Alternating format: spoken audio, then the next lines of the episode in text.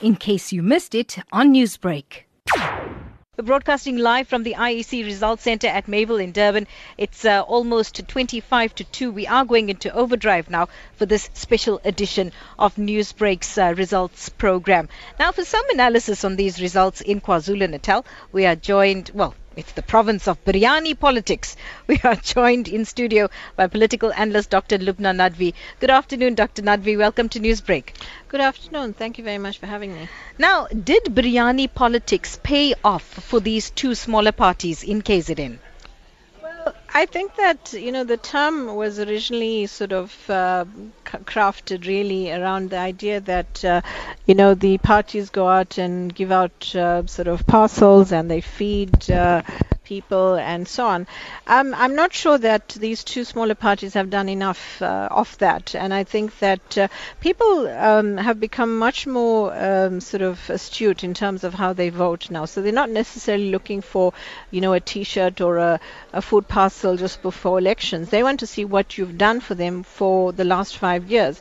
So I think that um, you know, even this biryani politics approach would not have um, sort of uh, uh, helped because really the voters are looking at, um, you know, how many sort of maybe community halls you've built or how many, uh, how well you've done in terms of service delivery and what you've done for the community. So I think that that uh, certainly has been a gap uh, over the last few years. Now, the EFF, you've heard that interview, right? The EFF seems a bit too confident in their interviews. What's your take on their performance? Well, obviously, uh, you know, some of it is really just political rhetoric. It's right, um, you know, making a lot of noise and really to capture sort of a kind of youth audience.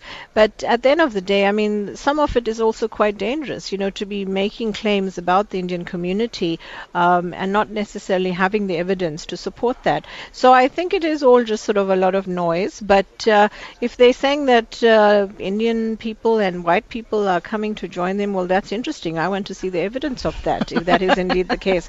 But only time will tell. And their results at 9.21 uh, uh, roughly uh, is interesting. It also is saying that they haven't necessarily got to the point of, uh, you know, what they were claiming that uh, KZN is really warming up to them. So I think there's still a long way to go uh, in that regard. So provincially, does KwaZulu Natal look set for coalitions and alliances, you think?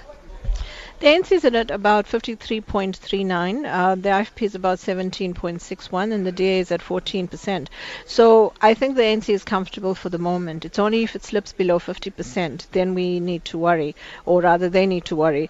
Um, so I think that uh, when all of the results are captured by the uh, evening, then we'll have a better sense. But I think that uh, the IFP uh, really has uh, out, you know, done itself, and I think that they can sort of uh, really celebrate because they have actually accomplished quite a lot.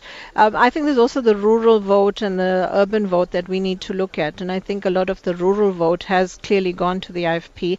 They've campaigned hard, and I think that uh, at the end of the day, the ANC and the IFP now have to kind of work with each other as the kind of two top parties. Uh, so if uh, the ANC slips below 50%, then we are looking at a coalition. So nationally, the one surprise we did see was Al Jama-ah. Mm. Do they look set for a seat in the National Assembly for the first time? It's quite possible, uh, but then we can only confirm that once the actual all the results are in, because it depends obviously on the. You need about 45,000 plus votes, uh, plus minus, to um, to secure a seat. Uh, so it really depends on the number of votes uh, that that come in in total. But yeah, there's certainly a surprise, and clearly the party has worked to gain a, a bigger sort of percentage of the voters. Was it a moral vote, though? Do you think?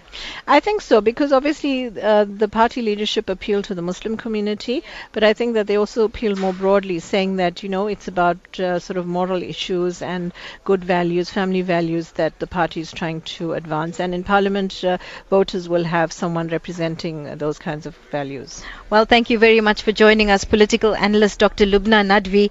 Newsbreak, Lotus FM, powered by SABC News.